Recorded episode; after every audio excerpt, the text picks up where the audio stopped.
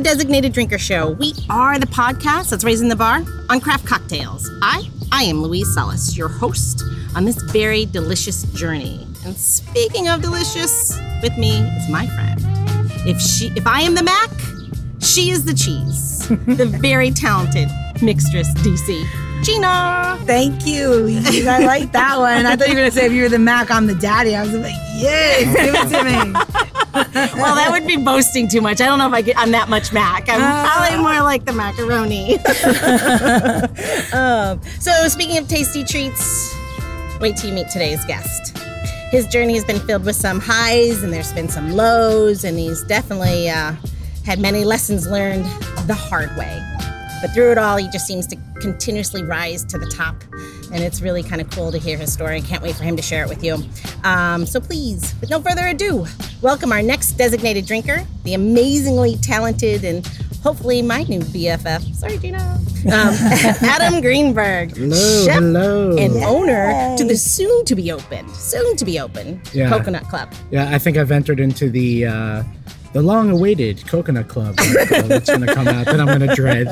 Uh, yeah, so thanks, thanks for having me today. Absolutely. You know, it just builds in, up anticipation. We're all just like, you know, Yeah, Salivating. Yeah, salivating, something like that, Waiting yeah. with bated breath. yeah, Yes. His restaurant is marinating. We're salivating. We're using go. A lot adjectives of to aiding. We got a lot it. of aiding. We're Let's get- aiding and let's- abetting. I mean, I feel like everyone knows this experience in DC, so everyone sort of just sits back and laughs at like, huh, he thought he'd be open in ten months. That's funny.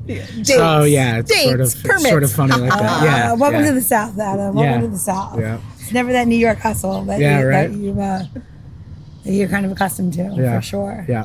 So, speaking of New York, let's talk about your story. Tell us where this all began. How, obviously, you didn't just wake up yesterday and say, I'm going to do the Coconut Club. Yeah, so um, I'm a lifer. I've been cooking for 20 years. Um, I am Sentence. not. Yeah, I am not somebody who uh, fell into this. I I generally have I've been cooking since I was 18. I went to Syracuse for a year, partied my ass off, had a lot of fun, um, and then went home and realized I needed to. You forgot to study. Start a that job. what it was? I, I, I didn't forget. I just knew I wasn't. Um, I was smart enough to tell my parents, I think I'm wasting your money. I, I think it, it literally was kind of one of those things where someone one day was like, What do you want to do with your life? And just for whatever reason on that day, I was like, I'm absolutely wasting my time in college because I have no idea what I'm doing. And it's costing my parents a ton of money for me to just smoke weed and party, and I can do that for free. Um, so That's, basically. I mean, that's kind of insight to your self awareness right off the bat. Yeah, I mean it, and I, I I make it sound like so much better, like it was. I saved my parents all this money and helped them out so much. I mean, listen, I made enough mistakes first and wasted a lot of their money to figure that out. So let's not make it sound like I was the noble son who saved his parents all that's why money. I have dogs. Yeah, yeah. So I went home and I had to get a job. And, So, so you're and- I'm fucked, right? Yeah, yeah, Got it, got it. That's all I wanted to know. Yeah. I keep So- telling my husband we're fucked, but he's like, Yeah, right. no, they're going to be great. No, they'll be fine. You know, I mean, um, so I went home and I got a job. My stepfather was an amazing home cook, and I just loved growing up watching him. I'm, I'm. We said we'll bring up the Jew thing a lot. Um, I grew up in a white middle class Jewish family in West Hartford, Connecticut. Um, we're a dime a dozen. We're, we're going to be doctors and lawyers, and um, that's kind of the hard part of my story is that it, it's you know I'm, I I don't have this tale of um, I'm a fifth generation restaurateur. Um, I have some friends that they just like they've got ragu in their blood, you know, like they grew, or you're Gina and you grew up in Long Island and your dad was a restaurateur for 40 plus years, and you just grow up with like she can't make bad food if she tried, you know what I mean? She's not a chef, but like it's just something. Um, I've had to like No, I've had her tacos and they were good. I yeah, was like, what? Yeah, yeah. She she doesn't mess around. It's like who who developed all the recipes for buffalo burgers? And What are you fucking talking? Of course I did. Yeah. Like, what are you talking about? Speaking of Buffalo and Bergen, Oh, we're here at Union Market today. Beautiful. Hanging out. A little bit of a nice breeze outside. We're sitting outside by Suburbia. So if you hear some birds chirping, cars moving, construction Construction. happening, fire trucks. That's right. uh, military giving an award. I mean, Yes. we're here. We're at Union Market. We're living That's it. life in the city. Yes. Beautiful. It's beautiful. And It's an urban like uh, oasis. It is an oasis, and it is also the future home of Coconut Club. That's right. Yes. I'm a block up, so I'm here every day. If you get here early enough, you can get a plug and just camp out, so you don't have to battle at all the coffee shops. Uh, I look like I'm busy and doing a lot of things, but I'm really just waiting to get this restaurant open. So Waiting for the permit. yeah, waiting for the permit in order to build. It's amazing. I'm Um, not kidding. It's, it's pretty incredible. It's a, it's the most anxiety you'll have in your life. If if if there's one thing it teaches you is it's about patience, and you figured I would have learned that at a, at a lot younger age. I'm 38 now, but. Uh, we um, still have that. that I, that's I lack something to take- patience. I think that's a northeasterner thing too. So, um, just in these cases, you have no control. Like, and I've literally just listen. Do I got to grease somebody? Like, do I got to do something? Like, I would have put that in the budget if I could have. You know. So, everybody says nope, nothing you can do. So there's no amount of money. There's nothing I can do, and um, so I'm trying to inundate myself into the city and um, circling back to my career. Basically, started off cooking, cutting myself every day. I was a mess. Um, I knew I was gonna be, and, and that was sort of expected. I had this big conversation on a bench outside the restaurant with the owner of the restaurant. He's like, "Listen, like, you're not cut out for this mold. Like, these guys are gonna kill you inside the kitchen right now." Um, I've got a, a mom of three who's our pastry chef, and she will rip you apart. Um, she did. Karen, Karen did.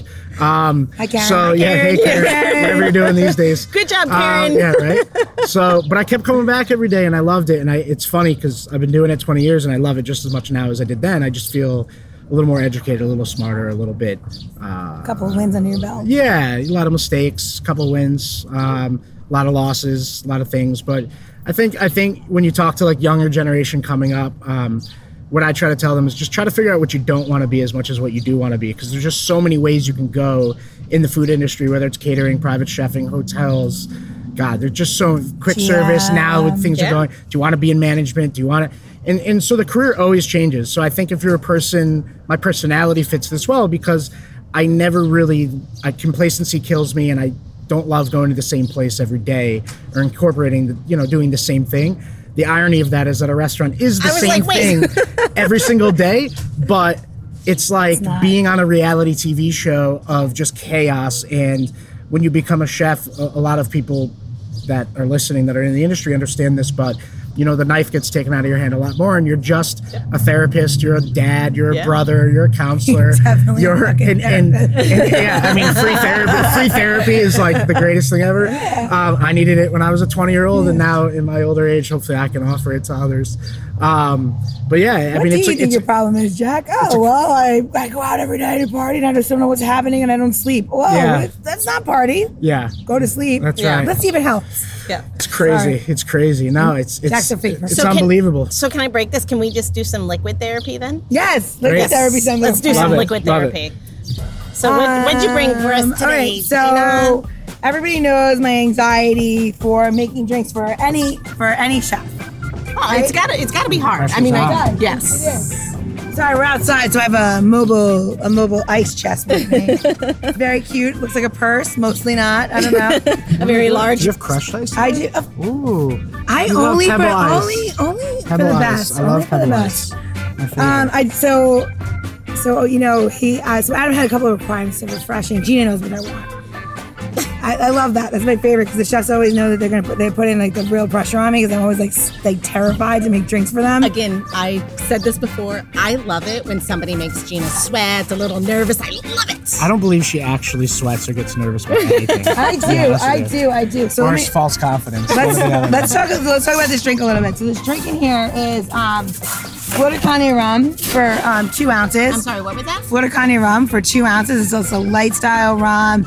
Uh, sugar cane, really nice. I really love it. It's a good introductory rum. So if you're not into rums, this is like my favorite cross between of a light spirit and like and, and versatility. Oh, nice. Uh, a little bit of Angostura bitters, and then a pineapple cardamom syrup, which we make um, just fresh crushed uh, pineapples that we um, steep with cardamom and kind of treat it like tea, and then eventually cook off all the fuzz on the top Green cardamom? green cardamom pods, cook up all the fuzz, and the fuzz meaning that uh, it is uh, basically, um, you know, mold. So you gotta cook it off though, but it makes it delicious, right? So Coconut Club's coming, and you know, I, in my mind, I think of like sunsets and and you know cocktails and hanging out, maybe Tom Cruise, the Yes. '80s, flamingos. Yes. Are you doing are you doing some like flair at this in this in Could this be. dream? Yeah. could be, but I, I just like I just don't know. That's what I think about every time he says it, right? So now, you know, I'm sure he's had a million tiki drinks, right? So I couldn't make a tiki drink. So my drink is kind of a play off of a, a rum pink, like a rum pink gin, if that existed, but it's not. so I can't describe it. But I found this new product, which I'm totally obsessed with. It's a coconut, a natural coconut water soda. So basically, it's carbonated coconut water. And what I would love for everybody to do is you open up your own uh, coconut water. I will open up Louise's. So she doesn't. Yep. And Great. what? So you can taste the coconut water first, but then I want you to top off your cocktail. And this cocktail is a sessionable cocktail. Oh, that's delicious. I got it. Listen for for the. I'm a real. Okay, so I have an addiction to soda, um, and I don't drink it anymore because it's terrible for you. So I've taken over carbonated water and La, La Croix, La, LaCroix, La Croix, whatever. Target. Pol- Polar, and now today we're having Waterloo coconut, and I gotta say this is the best version of a coconut sparkling water that I've had. The Lacroix tastes a little bit like suntan lotion. I was Yep. gonna say that was gonna say This this does not. it does taste not. Like that. and so we taste it and then we pour it in. Yeah, right? you have a sip. of- You can have a sip of your cocktail. You're gonna pour some in, and then you're gonna add, keep adding it. So this is like kind of a new thing, where basically it's a hydrate, rehydrate. So you serve it with a can of soda or a bottle of soda on the side, and you kind of like make it sessionable. So it is a one drink kind of thing, and you add it as you like it, or you'll drink the soda on the side. But like, so instead of putting it in a giant uh, glass and watering it down, you want to have the cocktail be the cocktail. Yeah. Right. So you want that beautiful like Angostura. Um, so we have like as like I said, we have two ounces of the um, the rum. We have five dashes of Angostura, a little bit of um, And the Angostura doesn't like it's not like super bitter like in a Manhattan. no, That's like a no little- it's really, sweet really sweetness. nice. So Yeah. Angostura can Yeah. go both ways. You can either make it sweet or you can make it uh, extremely bitter. Delicious. So, but, Oh, the, but that's the but that's the that's the um, the rum in playing with the Angostura, which I like totally love. And then you add a little bit of um, pineapple syrup, and then we put a quarter ounce of lemon juice in there, only to make the pineapple taste more pineapple. It's a chef trick. Oh, really? Things that are acidic, like a little bit of lemon to make it taste better. So, and that's it. And then we're gonna drink it. And we haven't we don't have any name for it yet. But Cheers. cheers. That And is So really good. really good. but now we're ready for now we have a long, dry, bubbly drink. And then we're gonna talk about the rest of your story. This is great. The summer Waterloo. That's what we're calling this drink. Okay, summer Waterloo. The it summer is. Waterloo. Here at Suburbia, at a limited time only. Um, you know, just show up and ask for it and see if they have it. They may not. So good. That is may- really really good. They may- That's why it's so special. It's limited limited a dish. Wow. So good. That's really good. That's why I love him. But isn't it cool how it keeps evolving? So if you add a little bit more, a little less. You know, it's one of those things. I think that people like, um, you know, you know, want to go right for the punch. Like, oh, let me get let me get wasted. Well, here's the thing. In the summertime, the heat's already is already not your friend when you're drinking.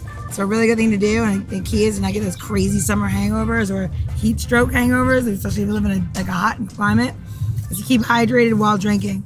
I will never tell you not to imbibe, but you got to have a little bit of water or something on the side to make sure that the next day your head So this isn't is like an alcoholic Gatorade. Is that what- Yes. is that what we're doing So, here? I mean, Oh, if I look can at invent that. that, Nice. I would have to do nothing else. So I'll tell. I'm not a big drinker, so that that's like for of all the intimidating chefs you've probably made drinks for, I am the least in terms of. I walk into a bar and I'm that person who has no idea what he wants to drink. I just know that I'm probably gonna have one or two drinks max. So I want something refreshing that's gonna make me feel good. If it's late at night, I'll go for like a Manhattan on the rocks, and I'm just gonna get to the point as far as getting drunk. But like I don't.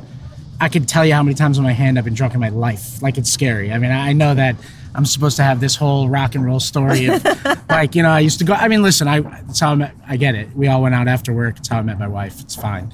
Um, just the irony of most chefs have come from a not most, but you, it's just a culture A of going out after. No, I mean, like, of course, I have my Well, you own. work hard, I have my own vice. kinda I don't, you know, I have my own vices. So um, we can come up trees. I'm, a- I'm a tree guy, but we can come up with some CBD cocktails. I just did that out in LA and, and saw that. So uh, put a couple of drops of tincture in here. That's so know? nice. Like That's I right. love those. I think those are great. I think, I think I think they definitely have their um, places that you can use that. You Yeah. know, I you know, for me, you know, things if it's legal, it's good. You know what I mean? I'm, I don't want to. I'm not gonna. I'm never gonna be the one to go against like the law. I did that a long time ago. It didn't really work out in my favor. so let's pretend. Let's let's let's let's move forward and say, okay, how do you work with the law? Yeah. So like I love going to some of these bars that are totally, especially like in um, Colorado, that are totally legal and have these beautiful sodas and they have a little bit of like, uh, you know, THC in it and like this different strands of it, and they actually flavor it. And then, of course, you're you know high in a different way, but And they have ones that aren't. They have the, they do the CBD, so it doesn't get you high, but it gives you the medicinal value. Yeah. And the drinks were like, I mean, just from a perspective, it was like a twenty dollar drink.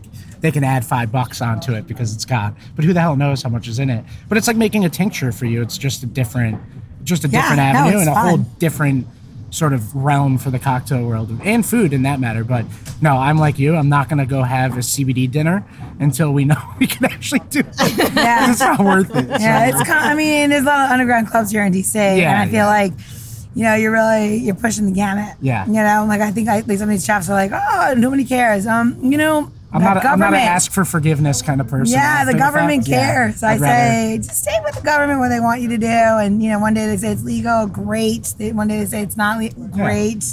You know, I kind of stay on the right side of the law. And you now. li- you live in and you you sort of dominate the Union Market city. This is your area, and Yeah. they they they let you do Gina. So Yeah. Gina, suburbia, the whole area.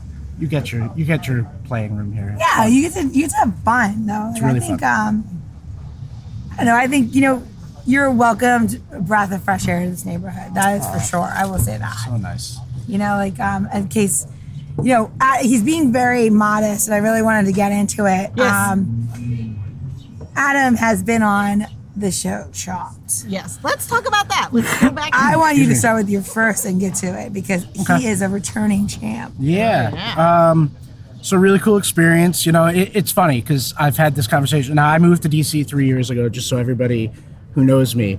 Um, I don't know the let's call it the intermingling stories of like the past history of every single person who's worked in DC. Yeah. Who's sort of worked with everybody. Gina being like a queen bee, you could kind of set up this like What? tree of people in DC and their lineage, and, and everybody in some way has worked with each other at that sixth sense of Yeah. Uh, It's s- less than yeah, sixth six degrees of separation sort of thing. super easy. You start so for me, Hogan. yeah. Yeah, So you- for me. I'm I'm like this naive sort of person coming into the city, and I wanted to meet people. Now, coming full circle to the chop thing is, I understand there's a very fine line here between oh another TV chef in the industry. It's like who the fuck cares? Um, and then there's the public that's like, wow, this is really great. Um, Gina says I'm humble. I just try. I, I I would say I am because I'm very honored that I had the opportunity. But let's be honest, it's a game show. I was on Wheel of Fortune of cooking. so for me, I grew up watching like on sick days. I grew up watching The Price Is Right. Like that was if I could ever have been on The Price Is Right, that would have been amazing. Um, I'm fortunately, think that you have you you have far more talent than you know. I don't know the people guessing a price. Yeah, exactly. I- listen, I don't know that over under game. How amazing would it be if there was a wheel and you spun That's it? what I'm And. I was like, make something with this That ingredient. that's a new show. We're gonna do it at Union Market. With Let's do. Drinko, There with you go. Drinko. Oh my God. With Drinko. Drinko is amazing. We should do something like that. We made a giant ice block drink. And anybody that knows Gina, she's an ideas lady. So we've already got. There we go. Something's Done. coming. We're doing Some- it. We're we are doing We it. should do a live, live kind of chop thing. We're gonna, Um, so I try to play off. You know, the I- I- Olympics. I, okay, I'm done. I try to be yeah, the Olympics. There you go. So I try to be um, humble in the sense that I appreciate it, but like Gina, who's been on the Food Network, or Kwame, or uh, Tom getting all the news in Bon App, or uh, Ellie, or um, Timber, whoever it is, like all these, you know, in, and Himitsu and Kevin has been getting a million awards. If you talk to Kevin, you would never know in a million years that that's what he is because we all wake up the next day and go to work. Yeah. So the thing is, is Change that the the public, yeah, I mean, so to, to bring it back to Chopped, I, I've won Chopped four times. Um, I am the all-time winningest person on that show, uh, which is pretty cool. Um, I went on once, and, and the funny story behind this, talk about persistence and falling down and getting up, is That means you be a judge as, now? as- I fucking hope so. So I'm, I'll, I'll tell you what happened is so we as a group restaurant Barcelona we had five restaurants at the time. That was all we had. Um, we all as chefs, all five of us went down to the casting director of Chopped, and we all met and did interviews. And they chose one of our chefs, Christian Petroni, who um, was the chef of our Greenwich location at the time. They didn't choose me or some other people. Um, Christian has gone on to he won an episode of Chopped. Um, he's been on Beat Bobby Flay. He's been a judge on both. He's right now currently on the Food Network Star. So he's a huge personality. He has tattooed under his lips the Bronx. Like he is God. straight New York. Like amazing guy. Uh, but I kept in touch with the casting director, and every year I would email her and just go, "Hey, what am I doing? Do I need to lose weight? Like, is it my personality? like, how the fuck am I not on?" And then I kept watching the show, and like I'd go to the gym, and it's a great show to just watch and let time pass. And I'd see a friend of mine who was on, and then I'd see this other schmuck who I knew who was on, and I was like, he got out in the first round. He made like a spinach salad. I'm like, are you fucking kidding me? How have I not been on yet? Like, I don't care if I win, but how are you giving an opportunity to people I know that are Schmucks. equally of value or, or in the same career line as I am, and you haven't given me a shot. So I every year I just like annoy the shit out of her, and I was persistent. Four years later, I got on for the first time. So like timing in life kind of works out that Yeah. way. Is when I was 25 or six, would I have won? I don't know. I don't know if I had the confidence. So I got on and I won that episode and won 10 grand. That was awesome. Um, and then they called me back to be, and here's, I'm persistent. So I'm like, now what? Like, I won now. Now what can I do?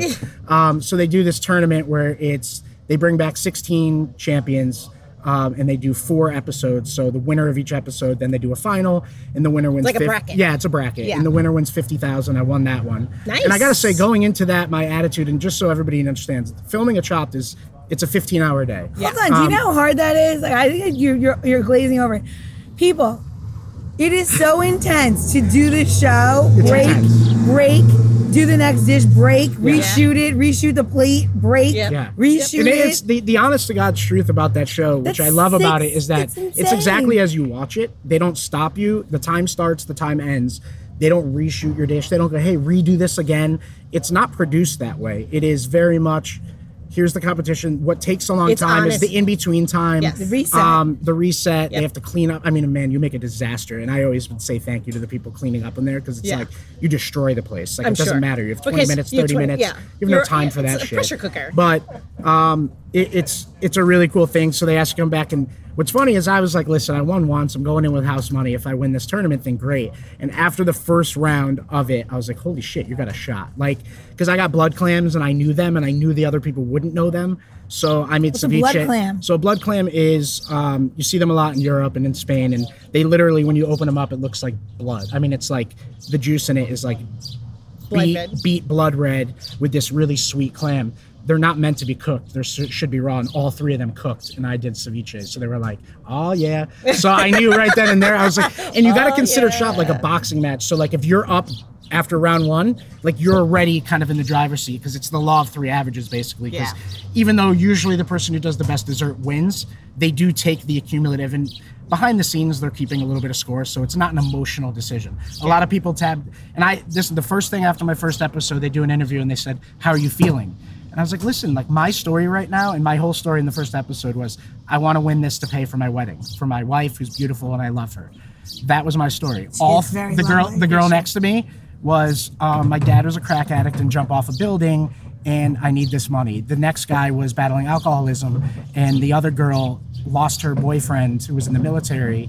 They went mountain climbing and he fell Oh so I, literally on the interview i'm sitting there and i'm going i get it like if i don't win i don't deserve to win like i'm asking for 10 grand for my wedding these people need the money so if you let them win for that reason i, I totally get it Yeah. and they said to me, they were like, absolutely not. There's no way because we wouldn't be around for 20 whatever seasons they've done if we weren't credible that way. So Yeah. a lot of people do think they do it emotionally. There's nothing emotional about it. They literally just go off your cooking, they go off that, and, I then, would and then you go. somebody who creates brands, that's the key part of it is that you have to be true to your own brand and that what they are doing is they're you, this is a cooking show, but each one of you have your own brand, your own story, and if they waver from their own and let the emotions play a Right. role, they they, they could be- basically wreck their own. And it could be any ship. other show for that matter, you know. Then it's just whatever. Yep. Um, so I won. harsh, the, I won the champion. Yeah, I won the champions thing, and that was cool because before the finale, the third round, they called my wife and they drove her down from the offices in Connecticut.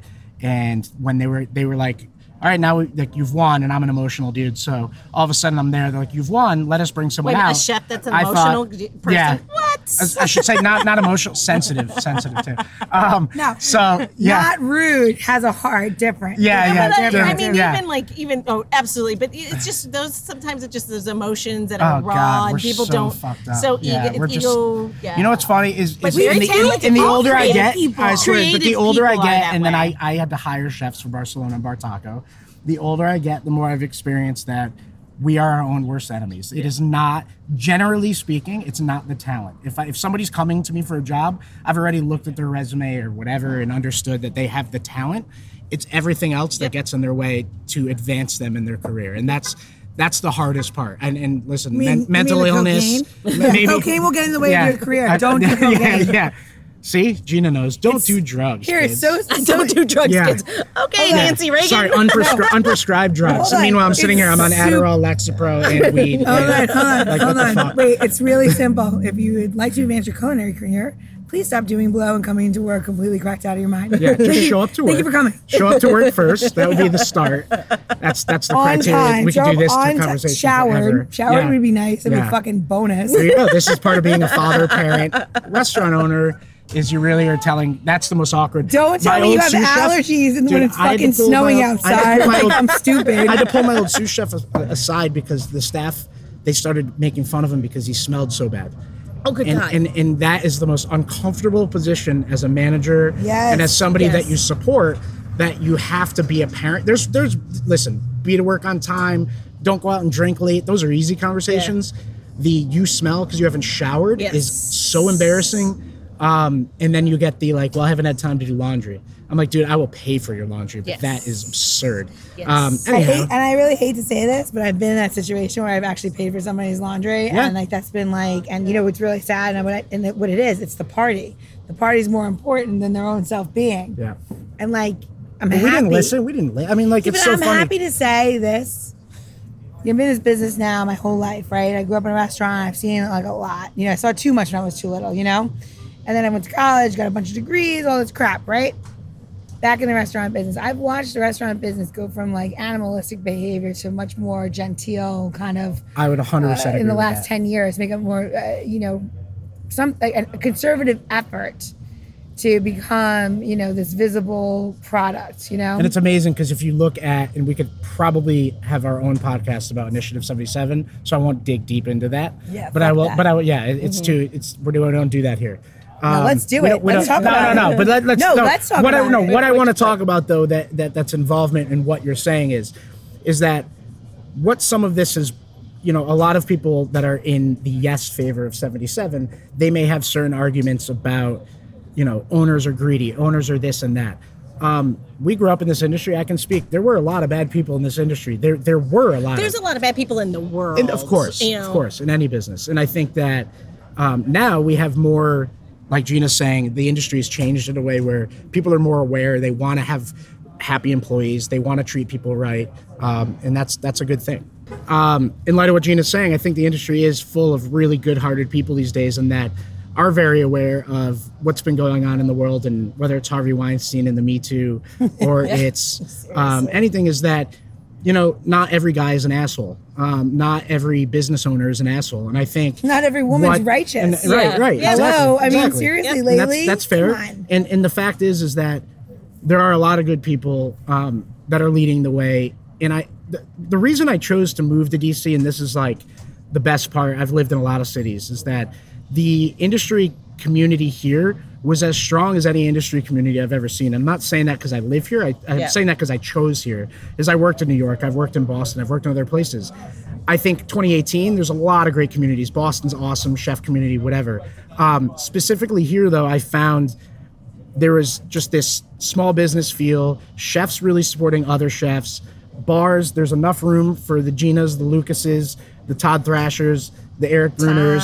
The, Grandpa. Rose is rocking it over at Maydan and Compass, and you know, like there, there's there's just like I've had an opportunity, um, whether it was from Chopped or because uh, I was with Barcelona, to take the last year to build my business and meet everybody. And, and the fact is, is everybody has something to offer the city, and it's been really fun to see.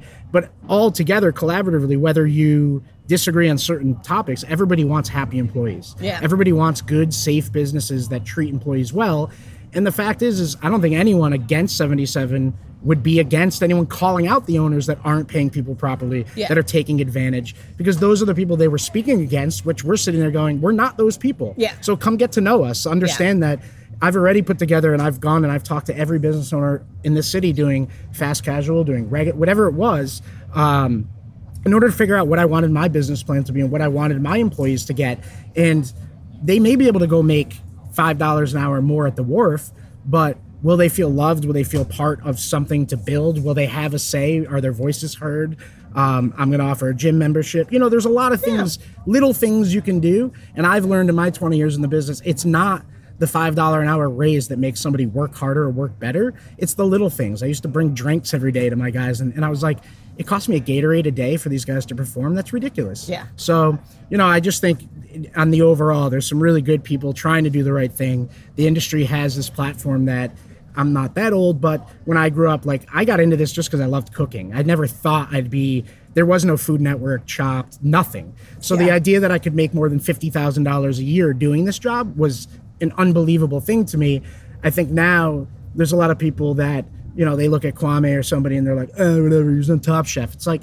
The fuck, the guy got an opportunity and took it. Yep. Like, you know what? The doors don't always get knocked on. The doors don't always open. And someone like Gina, like sometimes if you know Gina well enough, she's doing a hundred different things No, I know. in, at the same time and it's like maddening because you're like how the fuck does she do all this but the fact is is she doesn't want to say no because she knows that strike while the iron's hot. This is what it is. People want me. I got to get myself out there somehow some way. How can i be at national harbor union market and buffalo bergen at the same time is through her employees. And she's hired you know the amy's of the world and chloe's and all these people that i come to see because they're great people. And that's an extension of her. And that's what we all are trying to do basically is take an opportunity when you get it. In dc thankfully, even though it's a small city, there's enough people that like there's enough going on that if you'll do it, uh, Alex McCoy, like one of the first people that I reached out to in this city when I came here, and he was so awesome about like, hey. I do pop ups in this space up in um, what you call it, um, where Call Your Mother Deli is going in Parkview, Oh, Parkview. and it's like okay, like I'm gonna go up to Parkview and do this pop up, but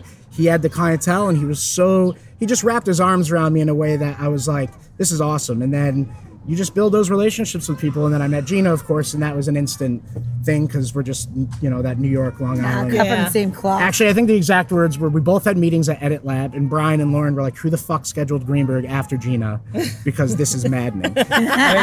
That was exact. That was exactly it. Birds of a feather. Um, Yeah, yeah, yeah. So they really were pissed. They were like, This is the and they- first two-hour podcast ever. And they also No. and they also never have done that again. They keep us on opposite Mm-hmm. schedules and two days apart. yeah, for their sanity. Yeah, they they Yeah. need a break in Yeah, between. yeah. You know, you can't you can't ruffle the feathers of the creative too much. They freak out. Yeah, They're like, it's oh, yeah. They touched the tiles They, eight they chose they chose not to get in the restaurant business for a reason. They said no to the wallpaper. This Yeah. wallpaper's amazing. That wallpaper has fucking lips on it. I don't want it.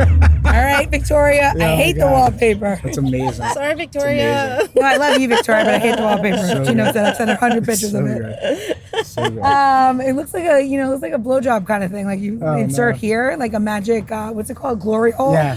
So I didn't want that for my new restaurant. No, I can't imagine why you wouldn't want that. Glory hole I wallpaper. mean, she loved can't it. imagine. She loved It's- it. I was yeah. like, "What is this?" what the hell? I felt like I was a trucker with in in Miami. Oh no! You know, it's terrible. Off the rest stop. Um, So tell us a little bit what to expect in Coconut Club. So uh, yeah, so I you know I'll, I'll give my wife the credit. It was sort of her idea to begin with, and then I've sort of taken it because she has her own career and job. Um, but we were sitting in a pool in Hawaii, and we were just like, how or at the beach? Where 'cause- in yeah, because that sucks. Where and I say Hawaii? Wrong. Yeah. I know. No, that's I'm so right, that's it. No. Um, but like the idea of like, how do you make people feel like this? Like, how do you get people to feel how they? Because everybody's like, oh, I love this area. I'd love to live there. But trust me when I tell you, when you live somewhere and you vacation somewhere, it's a completely different two vibe. different things. And you lived in Hawaii, so you did. understand. Um, so the idea of how do we make people escape? How do we get people to feel that way? Um, and I'm not the chef who's selling anyone on a Michelin star or James Beard Award. I, I, I, I hope my food is good enough that people enjoy it. I, I think the You'll idea get a fat of- man. Yeah, the, the idea, the idea of um, people having fun and enjoying themselves, and working with Barcelona and seeing tapas for so long, I just love looking out in a dining room, dining room, and seeing people smile. I love a six top sharing plates and just having a good time. And so, realistically, for me, I wanted to create an environment that encapsulates that. And then you just sort of after the fact, you're like, wow, the food and drinks were really awesome. Yeah. You, you come there for the fun, and then you leave with a very good overall feeling rather than raising the expectations to say this food is this and if you don't deliver on that um, it's I, I don't want to say it's too much pressure but i think the idea for me and my personality fit a more casual fun setting than it does a let me take myself overly seriously and create something. I think everybody has, you know, there's there's restaurants that do that and they do it really well, and that fits them. That fits their personality. And Andrew Lindbergh, ADL, who uh, who runs the Pineapple and Pearls group with Aaron, and I've known Andrew for almost 20 years, I think 15 years. We worked together at the Capital Grille in Manhattan. Long story short, I always knew Andrew Really wanted to be. crazy. Knew Andrew before that. Never met No him way. when he went to go work at the Redhead Piano Bar, Yes. the fucking place. Yes. How we've never met in New York? Don't Crazy. know. Go Yeah. on. Probably sat next to each other at the bar at crazy. Red Hen. I used to go to Um, Cap Grill all the time. did you? Yeah, because No my shit. client was right 42nd up the Street. street. Yeah, Yep. that's right. Oh, yeah, I used Random. to Goes Scotty. there all the time. Yeah. And uh, oh, No I shit. think, yeah, I used to go there. Oh, all that's the time. amazing. Yeah. So we used to go, and um, I just always knew Andrew wanted to be in the fine dining, like sort of, you know, yeah, in that kind of setting. it. Fold a napkin, And what's cool is like we're very alike, and we love sports. We love old school hip hop. You know, we love poker. We love we have we have a lot of things in common. But when it comes to that, it, like we, we split. oh, I love poker. We we had a a different side of us that wanted to take a different approach to food. Um, maybe one day I'll want to do that. But I find what happened was in, in being in my age group is that when the recession hit in 20, uh, 2009 Yeah. or 10, whatever it was, um, we found a lot of chefs that were doing high end food able to drop their prices but provide the same quality food that they were doing. And I felt like that really shifted the restaurant industry to show people we can provide value, but use that same technique that we used in fine dining, just creating food that's really, really tasty and really good. Yeah. And I, I don't know if I worked at Gramercy Tavern when I was 20 years old. And that place sort of gave me the foundation for understanding that nothing we put on a plate was just mind bending, out of control, unrecognizable. It was salmon with chanterelles and a parsnip puree, let's say. But every single piece of food on that plate was tended to with a ton of care, sustainability. Like there were just Yeah. so many things into sourcing the Thoughtful. product that it was thoughtful that but sometimes you get people go, I can make that at home. And it's like, nah, not really. but I understand what you're saying because it looks so recognizable. And I think that defines who I am. So getting back full circle, Coconut Club is an island inspired small plates concept, larger shareables. I'm not reinventing the wheel there, uh, with fresh juice tropical cocktails. Nice. so essentially like tiki, as she said, but not using the. And now Waterloo Yep, sparkling Waterloo water. sparkling Waterloo, coconut. if you're listening, That's you it. have somebody that wants to be your it. brand Let's person. go, Bring it in. Bring Let's it do in. it. Okay, sorry. So yeah, we're gonna have the Maui beer, and you know I want to have some uh, things. A lot of a lot of people was on our think. show. Oh really? Yeah, Garrett was Oh on no the show. way. Yeah, because I was just I love in. Hawaii, went over to oh, Maui. so yeah, cool. we did an episode. He's awesome. That's amazing. He's always- I also heard. Dogfish just came out with a coconut like IPA. Oh, we I wanna try go it out. Dogfish. Yeah. don't. Let's go. So Wanna come with us? let's find out. Road Let's go. trip. Road trip. Take the podcast on the road. Um, so yeah, I you know again I'm not reinventing the wheel, reselling anybody on anything. The design and the ambiance are absolutely beautiful. Um, there's some cool stuff that you'd come and very Instagrammable and things like that. So people, you know, I, I play along. I, I love social media. I think it's a great thing. Um, for me, I remember when Instagram started, I was watching Chris Cosentino, Marcus Samuelsson, and I could see what they were doing at their restaurants that night instantly. And I was like, wow, so I'm up on the trend minute to minute rather than finding some cookbook down the line that they'd come out with and then go, oh, what's everybody doing? Is you get to really see what people are using and doing things. So I use Instagram for a lot of reasons. Um, sometimes it's to fulfill our own egos, which we all do Yeah. because we just want to feel good about ourselves. your I'm- Kim I- as I say, moment. I'm so much cooler on social media than I am in person. that's, that's like my favorite thing to tell people. I'm always thinner. Yeah.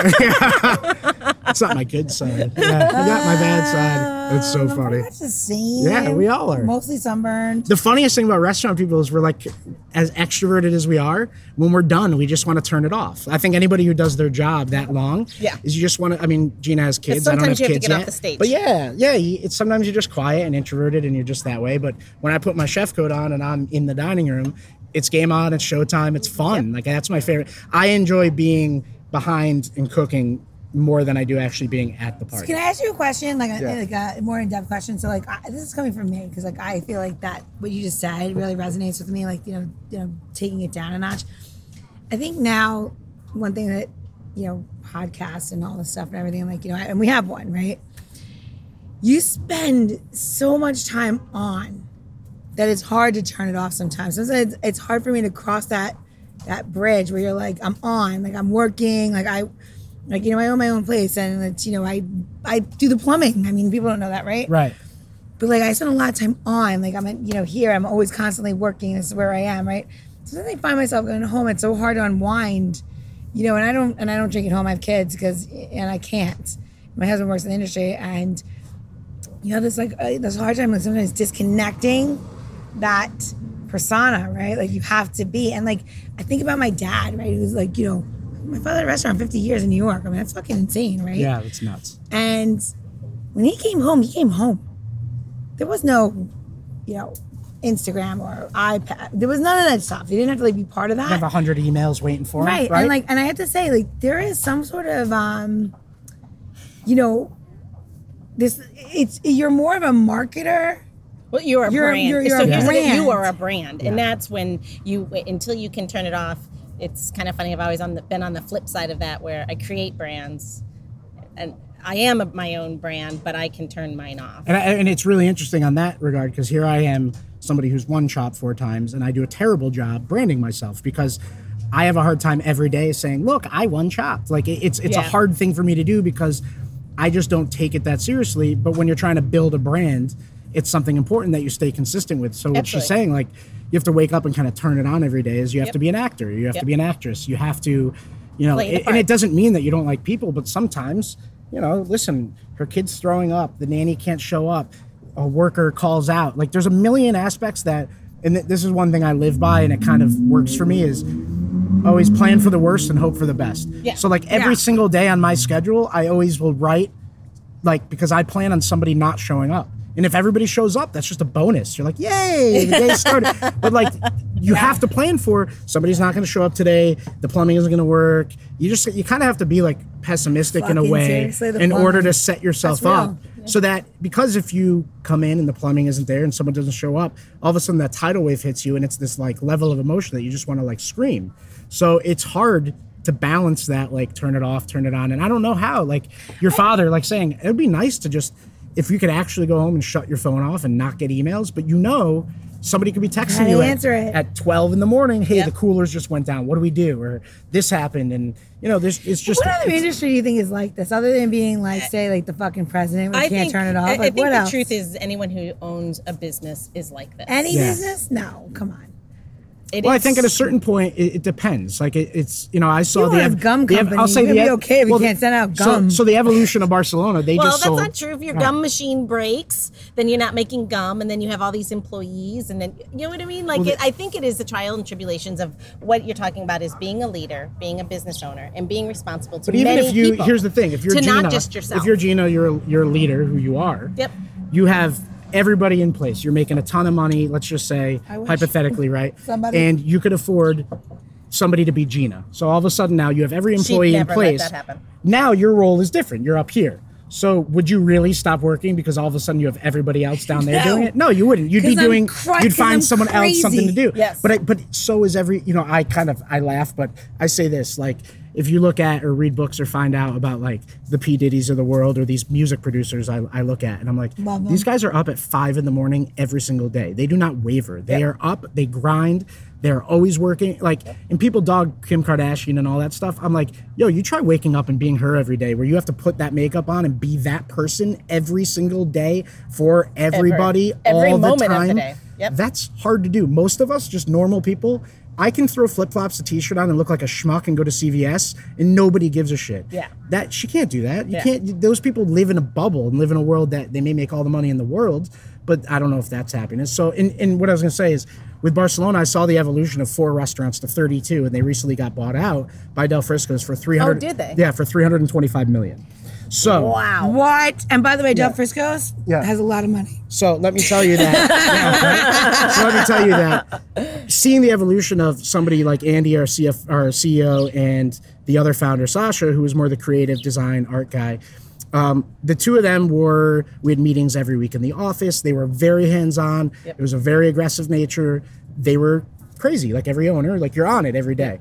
The bigger we got, they still were involved. They were still just as busy, just not on the micro Yeah. you know, and, and they were more just building and going out and getting location. So the job just changes. It doesn't become less stressful. It just means maybe you're not working dinner service at night and you may be able to have dinner with your kids three nights a week, which I think a lot of people That'd that is that's the pocket of value for us.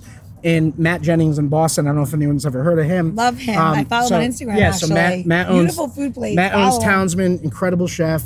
Uh, he was in Rhode Island for a long time. Um, he's been on this like self-help journey over the last two How much weight years. did he lose? He's lost like 200 pounds. Wow. Um, with him. Close to 200 pounds. He's at 200 now. He looks I think he lost 180 like- pounds in two years. He lost a It's person. almost two No, it's a two pe- person. yeah, it is a person. And he just decided to close Townsman. Uh, he announced, and it just closed last week. And it was sort of like a sudden closing to everybody in this. And I think what he's gone on is finding this like balance in life between my career, my passion, and my kids and my health. And I think a lot of what we're trying to figure out now is like in 2018 is we're all worried about feeding everybody else healthy and working about it. Is now what are chefs, what are people in the industry doing for themselves? And I think what we're all going to do is we're going to find time. We, you have to bake it into your schedule. You can't just assume you're going to go to the gym every day Yep. or go do these things. But I think a lot of us are finding time to do that because we realize if you go at the old pace of the grind, and, and suicide's been a big thing in our industry too recently, that It's- you get to the point, right? it's scary. Mental, listen, I suffer from mental illness. I, I don't want to like make a big thing of it. I never have. Um, I have my own things and depression and take medication. I can just tell you that like therapy and all those things help. Like they, I never, it, it helps. It helped me through my journey. I got divorced at a younger age, blah, blah, blah, blah, blah. But the idea that I don't want to go jump off a building is really important to me that I don't ever get to that point. Yeah. And I laugh, but in the same regard, it's it's important to me that no matter how successful I want my business to be, I gotta ask myself like, if 30 hours more a week equals $50,000 more a year in salary, is that worth it? And and and that those are decisions I'm gonna have to make. Yep. But I can tell you going into this, I don't want to be the story that loses his wife over my business. I'm already worried about all these things that are the downfalls of our business. So I'm gonna have to work extra hard at making sure I carve time out for my family, for all these things, and make it a priority.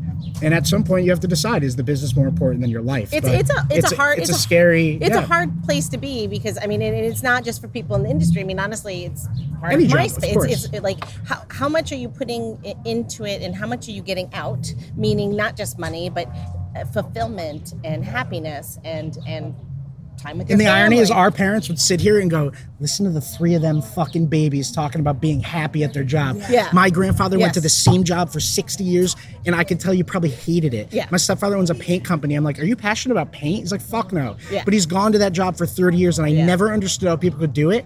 But that was generationally how all of our families grew up. It was like, you don't have to like your job. Like, what do you mean like your job? That's At least like- my family. No, no, that's Yeah. no, Yeah. that's our No. mentality. Right. But down here, it's different. Yeah. Everybody down here has like this. Like I gotta be honest with you, this entitlement thing. Like everyone It's says, not "Oh, down here. That's everywhere. Everywhere. Nah, but It's you you should all everywhere. love your job. No, no, That's yes, you everybody should love your job. But you know what? The other thing is, though, you gotta like fucking work a little bit. You know what I mean? You don't get out of college, someone handed you a hundred thousand dollars, and then you have a fucking Maserati. Right, well, you gotta go to work, people. Yeah. But There's no what- shortcuts. But what I was gonna say to you about what you were saying about the restaurant business, my mother used to j- drag all five kids to my father's restaurant.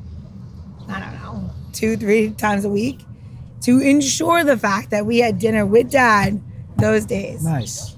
And let me tell you something, we were five kids that were loud, and we ranged from 18 to one. What the f- wow. And my brothers worked in the restaurant, so my mother would drag everybody out to sit at the table and we'd break bread and eat dinner, right?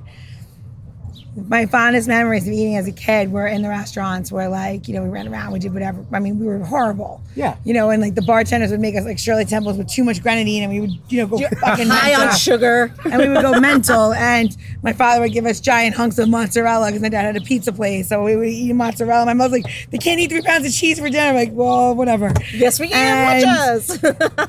But that chaos in my mind always sits with resonates with me. Like, you know what? I chose this career. I I don't have a choice not to give to the public. I choose for you to live your lives in my walls. I choose for you to have your baby showers, engagement parties, and unfortunately funerals and all these things within my walls. I want you to be part of my life in my restaurant. And it should incorporate my entire life. So if my giant my kids are there doing something horrifying, just know that when you bring your kids and they're doing something horrifying, I'm not gonna yell at you. yeah, that's so great. it's funny because if you go and, and if you go to Maketto, you see you see Seto with the kids, and Yeah. it's it's a family affair, and that's eventually when we have kids, it'll be the same thing. Your kid will be sitting there playing with little wonton wrappers, and and, and that's Whatever. You know, yeah, you're inundated with the business, and it's kind of, I, I you know I feel fortunate. I don't. I know a lot of people that try to talk people out of the industry. Um, I'm just not one of those people. I think you just have to decide what your life is, passion. and if that's okay. Like if you, um, yeah, I tattooed it on my arm. It says the, the most important ingredient, passion. Yeah, Um, uh, that's true to all of life, Yeah. and not just specific to the food and beverage industry. But in uh, it, as a creative director, I would tell people that all the time. If you don't wake up, breathe it, sleep it, eat it, drink it, bleed it, sweat it, whatever, then you shouldn't do whatever it is. Right. Yep. That's Because it's going to be you're going to you're not going to find happiness. Yeah. Yeah. because you're going to chase something else that shouldn't be you and all along looking in the rearview mirror to the left or to the right wishing you were doing something else Right. and um, it, crap. it sets you up for some maybe some hard knocks but Yeah. it's better to be happy Yeah. Of course. with a few bruises Yeah. Ah, I, I'd, I'd like to think, you know, listen, like I got a lot of friends that make good money and they're lawyers or whatever, but they don't have any story. They don't have any, there's nothing interesting in their life. It's like, I could have told you what their life would have been 15 years ago. Yeah. It was just, here it is, the inevitable have kids, get the house, do that. But like, man, we- there's so many Yeah. stories behind when you're in the industry that um, whether it's your own story or people you worked with, like there's just, you know, I- my parents, when I was a little kid, I I asked so many questions, like, what are you writing a fucking book? And It's like, now I could actually probably write a book. like yes, I'd, yes, I I'd, love, I'd love to fucking write a book now. Yeah. all right All right, Waterloo. Thanks, Waterloo. Can you uh, get sponsorship for Adam? Sounds Yeah. great. Or maybe a little podcast called Yeah, the little- designated Oh Drinker yeah, Show. yeah, yeah, we Waterloo. go. We like to be sponsored. Yeah. Speaking of the Designated Drinker Show, if you have missed anything that Gina shared with her cocktail earlier, just go to head over to designateddrinker.show. That's designateddrinker.show, and you'll find her recipe, how to, and whatnots on how to make this uh, these amazing cocktails that she always whips up. And then what we'll also do is make sure that um, people will have a link to uh, the Coconut Club and see as it comes on board as Gotta permits get that website through. going, but yeah. Yeah, or, or we'll follow you on Instagram or however we need to do that. Make yeah. sure people see your uh, progress because all I know is I'm ready for some poke. There you go. I got you covered before there. we before we exit, so Adam had the greatest name ever on uh, Instagram called Oh, Topless God. Chef. And then- Topless No, Topless, topless, topless. topless. No, topless is better. I was like, wait, did you say top? topless chef? Topless Chef, and then he changed his name to his real name, and I don't know how I feel. but I still that. have Topless Chef sitting in the background. I've, I've still. I still own it. So the whole story, I was on Shift Drink, the podcast, and we went over this, and people think it's really funny. But so I thought when Instagram started that it was going to be like a domain name. So I went out and I got Topless Chef. Um, I was working at Barcelona, so naturally it works. I'm cooking tapas. Yeah. But realistically, the reason I did it and didn't do Adam Greenberg was I thought people would want to buy the name. So my and I swear this is before I lived in DC. I thought Jose Andres would maybe contact me to take the name at Topless Chef, and I wanted him to do that. And then my own account sort of blossomed into this thing, and I was Topless Chef. I recently met with some PR people in New York, and they were like, "Listen, you need to change your name from Topless Chef to your own name because when people are searching for you, they want to know who you are. So change it immediately when we're done with this meeting." So I immediately was done with the meeting, and I changed it to Chef Adam Greenberg. Um, and I I buried Topless Chef. I still have it, but Jose Shift Drink tweeted something, and Jose got back to me and said, "I'll make you dinner for Topless Chef," and it was like this whole funny thing. That's Um, hilarious. but that is the actual story behind it. It didn't work out. I've made no money on it. Some people like DM me and were like, "You better get money on that," and I was like, "I don't. No, nobody really wants it." Jose but, um, actually made you dinner. But if he made me dinner, that'd be cool. like a loan. Yeah. Like you guys had a loan dinner. a, a date. Like a or? Jose and I having a dinner date. I, Yes. I doubt Like it. a bromance dinner. I, from what I hear, and I did start this whole thing by saying I may have one or two drinks. I have a feeling I could last about 30 minutes with Jose from what I hear. So Oh, the way he- I can't. yes. He, he hits the margaritas I hear at Oyamel pretty dope. So I, I don't know that I could Mezcal, hang. mezcal so rather than chef, so I I may need to invite a big group of people for our little dinner. But we'll see. Make sure we're there. Yeah, exactly. All right, Louise, All call right, it. I guess this is it. Thank you. You don't have to go home. Can't you- stay here. Yep, you just have to get the hell out of here. Out of Buffalo and Bergen. Damn.